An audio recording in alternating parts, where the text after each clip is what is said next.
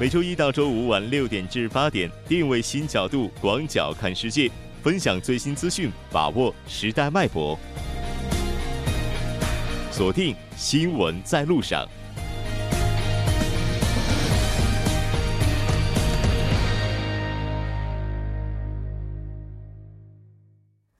好了，半点过后，欢迎回来，这里是正在为您直播的 TBS EFM 调频一零点三新闻在路上。稍后第二部节目当中将为您带来半岛之外、首尔新生活以及听首尔。接下来呢是广告时间，广告过后马上回来。关注半岛之外事态走向，传播全球动态新闻声音。半岛之外，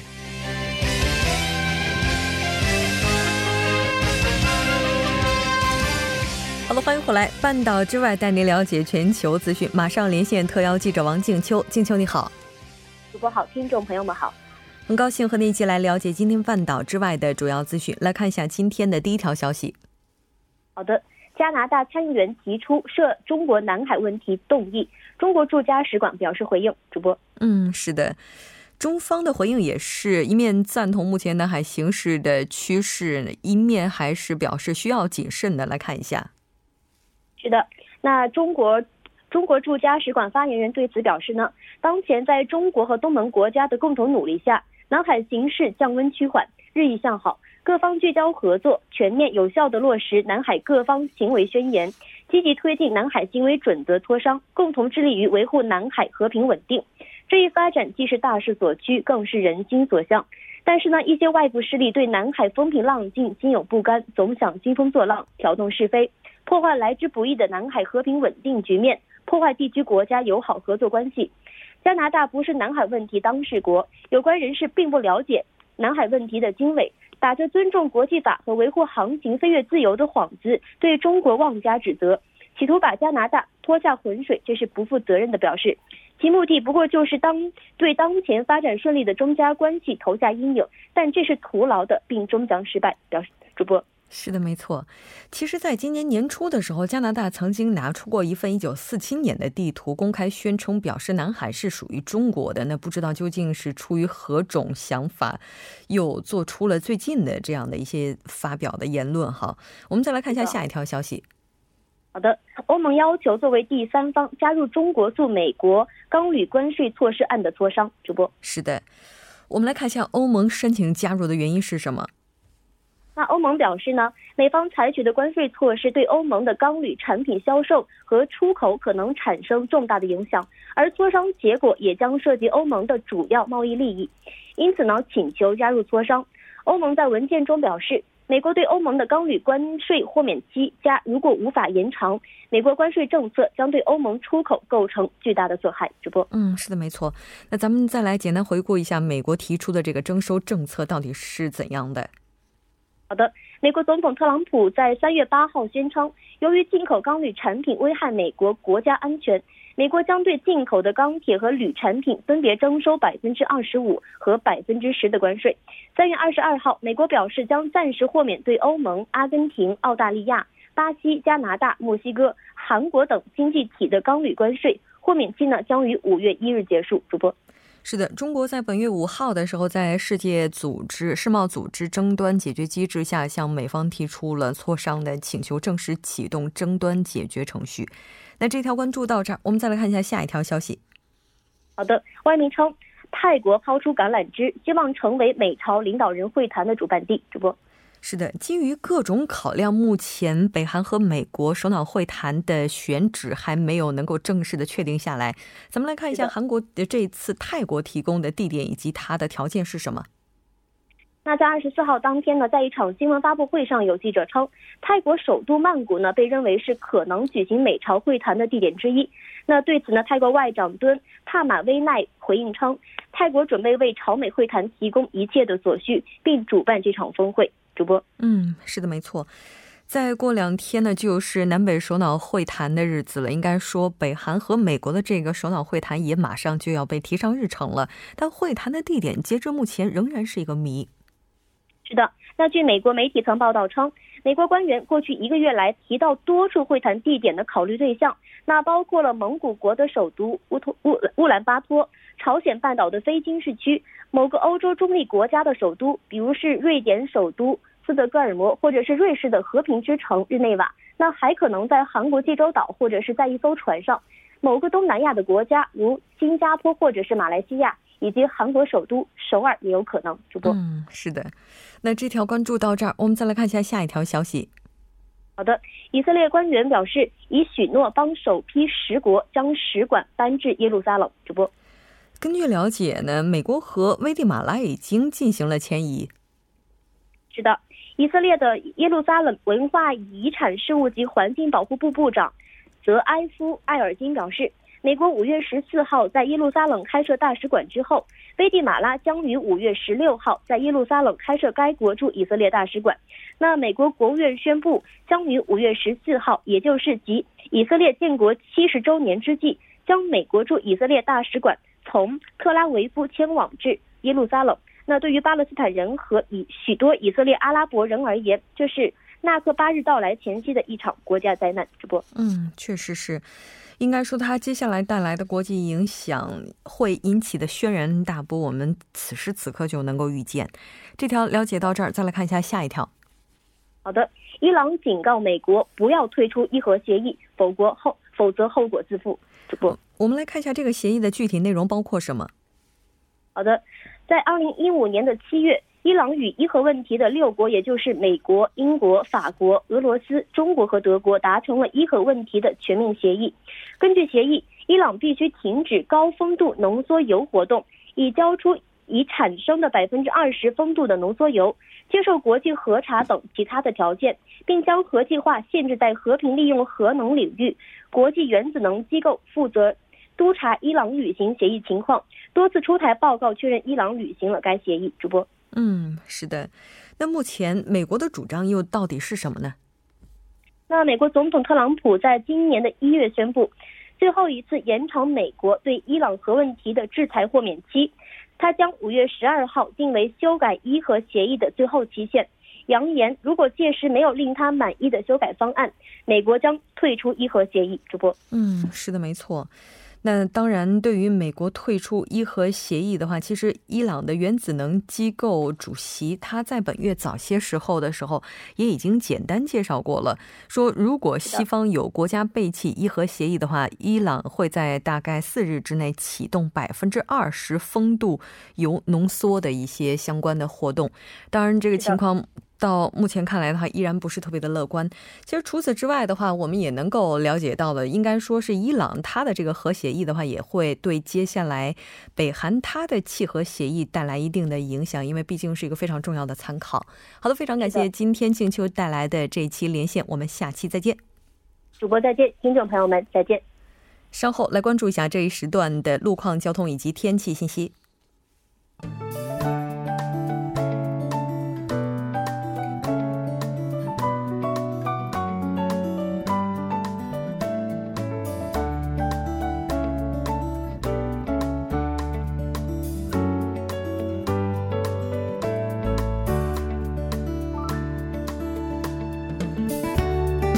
晚间六点四十分，依然是由程琛为大家带来这一时段的路况及天气信息。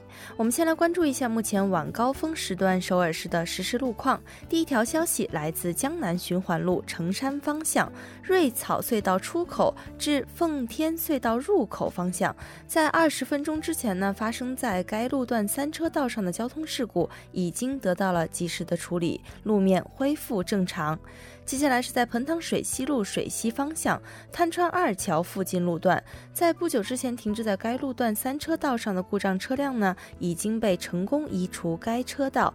但受事故车辆的影响，目前该路段拥堵的状况是比较严重的，请来往的车主们参考相应路段，安全驾驶，减速慢行。下一则路况来自东湖路东大入口站至退西五街，早间时段在该路段的三车道上进行的道路施工作业目前已经结束，三车道。恢复正常通行。好的，继续来关注天气。结束了强对流的降雨天气呢，从今天开始，全国大部分地区开启了升温的模式，气温将转为较常年偏高的水平。到了月末，部分地区呢将再度体验初夏般的温热。我们先来关注一下首尔市未来二十四小时的天气预报：今天夜间至明天凌晨晴转多云，最低气温八度；明天白天多云转晴，最高气温二十一度。好的，以上就是这一时段的天气与路况信息，我们稍后再见。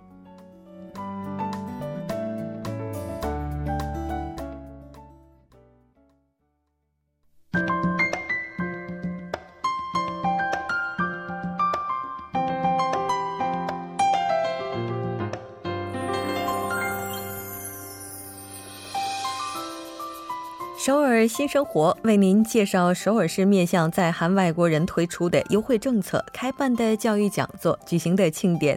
接下来马上进入我们今天的首尔新生活。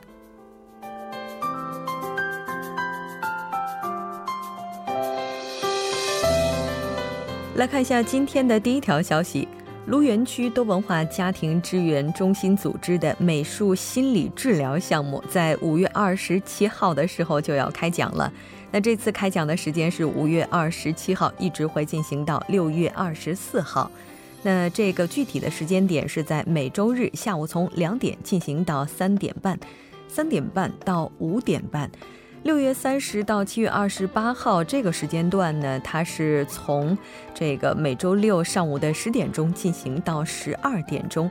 这次活动的地点就是在卢园区多文化家庭支援中心的一号教育室以及二号教育室。这次活动主要面向的群体是家里有小学生子女的单亲妈妈。那这个它包括多文化家庭四组以及非多文化家庭四组。通过这次活动呢，希望帮助大家得到心灵上的治愈，并且呢，改善单亲妈妈以及子女之间的沟通问题，进一步增进相互之间的理解。如果呢，您还有其他更加详细的信息想要了解，可以拨打电话零七零四六幺三零六三幺零七零四六幺三零六三幺进行更加详细的咨询。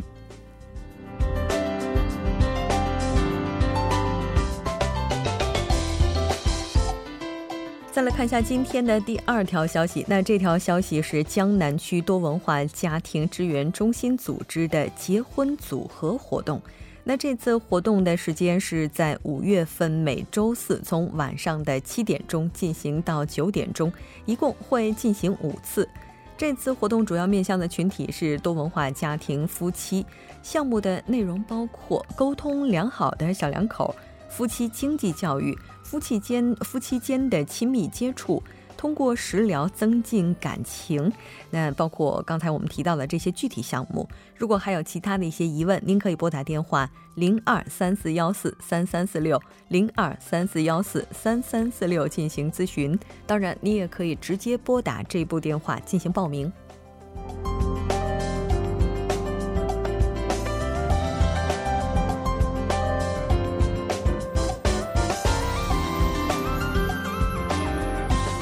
好的，再来看一下今天的最后一条消息。今天呢，我们也是了解到，韩国在进入二零一八年之后，截止目前，出生率也是再次刷新了历史的水平。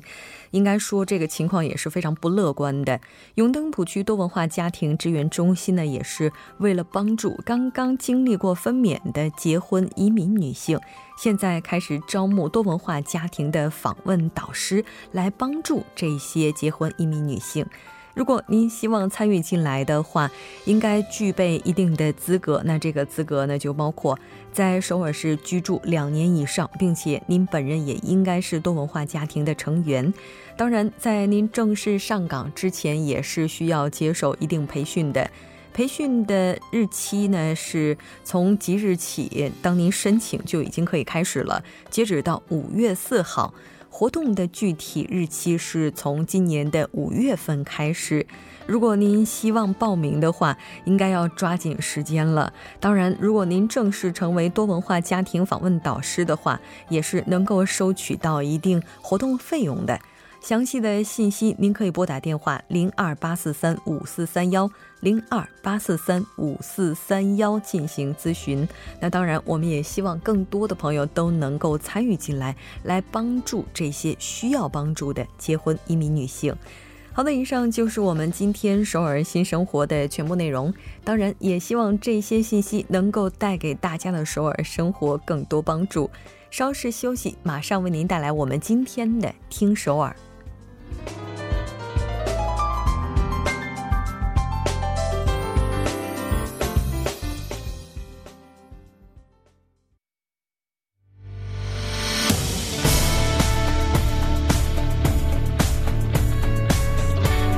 您现在收听的是《新闻在路上》。好的，欢迎回来。现在时刻是六点四十七分，这里是正在为您直播的 TBS EFM 调频一零点三《新闻在路上》，马上为您带来我们今天的听首尔。首先有请栏目嘉宾金勇，金勇你好。好，大家好，主持人好。非常高兴和您一起来了解今天首尔市的消息。那其实前一段时间应该说哈，Me Too 运动，嗯，随着它的流行，人们对于这种公司内部的上下级关系有了更多的思考。那最近一段时间又随着卡吉尔他的大航空的那个，对，没错，人们也开始再次的审视自己周边的环境。嗯，对。咱们来看一下第一条消息。好，呃，第一条消息呢，就是摄影师表示呢，今后呢，如果在公司或者是一个在组织内部啊出现一些性骚扰或者是这个言语暴力的话呢，都将处以这个停职或或者是调岗。的这样的一个措施。对，没错。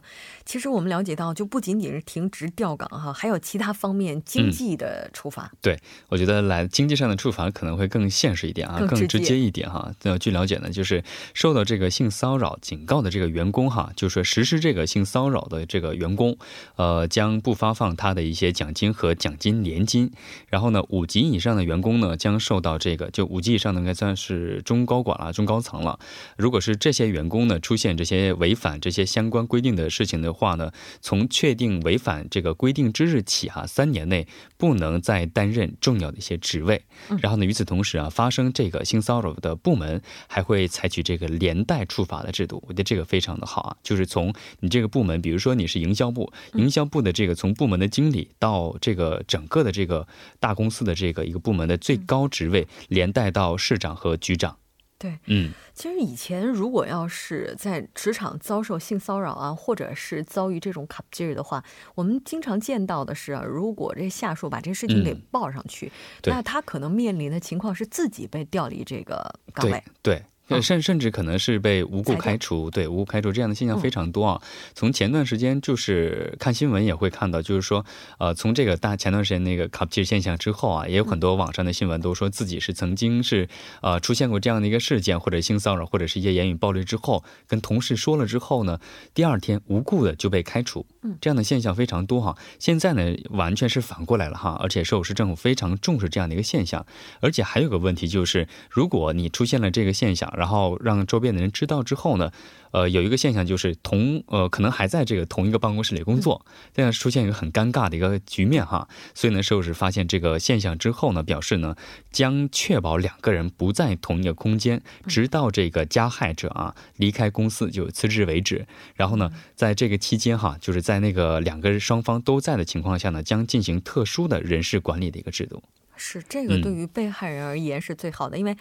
我觉得对于被害人而言，就是在同一空间里就看到那个人本身就是一种折磨，对一种痛苦。嗯，那咱们再来看一下下一条消息。嗯，好，第二个是和我们这个经常说的创业项目有关哈。首师呢将再次制定一个新项目来帮助那些想要创业的人们。这次呢一共招募呢是十个团队，而且呢这一次呢主要针对的是制造型创业的项目。对，今天我们在节目当中就是他说。嗯，我们的郑教授还提到了说，现在韩国的话，在服务业呀，还有包括这些新兴产业方面，全球五百强企业这当中的竞争力还是非常差的。嗯，而且跟往年相比的话，似乎这个竞竞争力还是有所下滑的。对，那可能政府的话，接下来就要在相关方面多下一点功夫了哈。我们来看一下这个帮帮扶的力度到底怎么样。嗯，寿师表示呢，这次说了是十个团队哈，将帮助他们把自己所想的这个 idea 变成这个现实。其实我们都知道。其实我们到了一定年龄之后啊，从一原来是在工作啊，工作之后可能会根据自己的这个知识面呢，或者是社会活动的增多哈，他们可能会选择创业的会非常多。但是有一个现象就是，我有很多好的想法，但是我不知道我这个想法能不能成为现实。然后呢，怎么样把这个想法变成一个现实？所以呢，这个时候呢，社有是就是从这个呃政府的角度，可能从更高的一个眼光啊，去帮助你呃产品开发呀，或者是市场调查，然后再到把这个你想的这个东西现实化，然后产业化。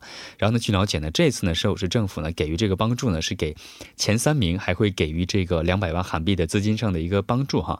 然后其实这个两百万对于他们来说可能不是那么那么多哈，因为对于这个初创企业来说，但是呢，还有个非常好的一个帮助呢，就是什么呢？在呃，如果被选中的这个十个团队哈，将会给予这个一年期间的创业空间啊，这样的非常的好的一个，呃，减少了这个资金上的一个支出，然后呢，还会帮助这个公司啊登录它的这个产权的呃。呃，产权的财产权的一个登登录的一个环节。嗯，其实我觉得这个创业空间的提供哈，它应该是相当大的一部分了。嗯，因为我记得之前咱们在采访一些创业者的时候，他们也提到过，说可能跟这个资金上的运作比起来，就没有固定的空间，这个是最为痛苦的一件事情。嗯，对对对。嗯，那如果要是参与进来的话，可以怎么样去申请呢？嗯，我相信很多听众啊，可能会有这个想法和和这个想法，就是说，哎呀，我应该怎么去申？请啊，其实截止时间呢是到五月的五号啊，还有一点时间。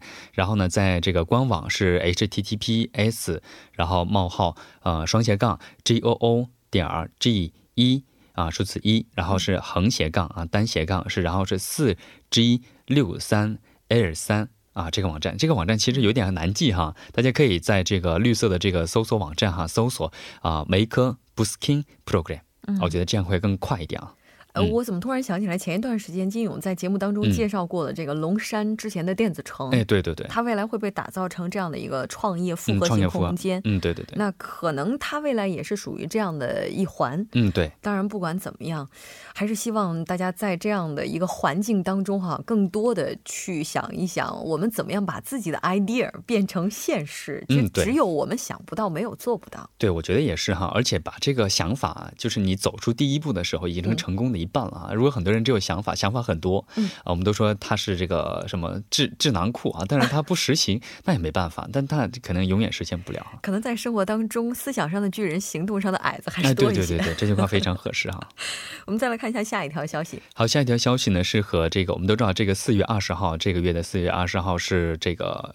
我们韩国的这个残疾人日哈，所以呢，摄影师呢表示呢，将从啊将在这个月哈打造让呃身为社会的一份子哈，然后同时也是独立个体的残疾人士能够抬头啊挺胸的生活的一个环境。对，我记得当时我们在做节目的时候也谈到了，说一个国家对残疾人的扶助力度，其实也反映这个国家社会的发展水平。对对对。当时也有一些残疾人志愿者团体，就是进行了一个示威，嗯抗议。其实他们也是在要求国家增加一部分的预算，所以这个是不是已经实现了呢？对，呃，首尔市呢一直在努力哈。首先呢，首尔市呢启动了一个一个一个政策哈，是什么呢？能够协助这个重度残疾青年积累资金的一个梦想存者的一个计划。嗯，我们都知道，就是没有钱，其实有时候寸步难行的这样一个社会哈。这个梦想存者呢，是在全国各个地方的这个自治团体的是首创的哈。呃，它是帮助重度的残疾人累积资金的一个援助项目，它推动的目的呢，就在于帮助这个面临就业呀、生计问题的这个。重度残疾青年解决他的经济问题，也协助他们能够呃筹筹到更多的实现自立生活最低资金。然后呢，这个项目呢是以当事人每个月存十到二十万韩元，然后呢，首尔市呢便动用市政的预算补贴十五万韩元的运作形式。对，我觉得这样的话，十五十万自己存十十万或者二十万，然后政府会补贴十五万。我觉得这个这样的这样的好处上哪里找哈？因为完全天上掉馅饼的话，大家可能会对于这部分的。资金没有那种珍惜感，对对对，所以应该是多方向的去对他们进行扶持。还有一个就是，我觉得跟经济比起来哈，人权。也是非常重要的一部分。对，呃，社师呢也将这个协助安居居住的设施，然后帮助残疾人离呃人士离开这个疗养的这个机构哈，通过适合这个残疾人特性的自理生活，能够使他们能够融入到这个社会生活当中哈。社师呢从二零一三年的时候便启动了，率先在这个呃全国推动了这一个机构化的一个项目哈。截至到去年的时候，已经帮助了六百零四位残疾人离开了这个疗养机构。其实有的时候环境很重要。离开了这个机构之后呢，自己的这个一些社会定位可能就是不一样了。我是一个独立的个体，我的社会地位可能会稍微不一样，会提高一点啊。刚才说这个加强这个残疾人人事福利馆的针对性，也是一个非常大的一个改善。对，没错。其实我们也是通过这样一个日子，让更多的人知道，在社会上有这样一个群体，他们是需要我们更多关注的。对对对。好的，非常感谢金勇带来今天的这期节目，我们下期再见。好，再见。稍后整点过后马上回来。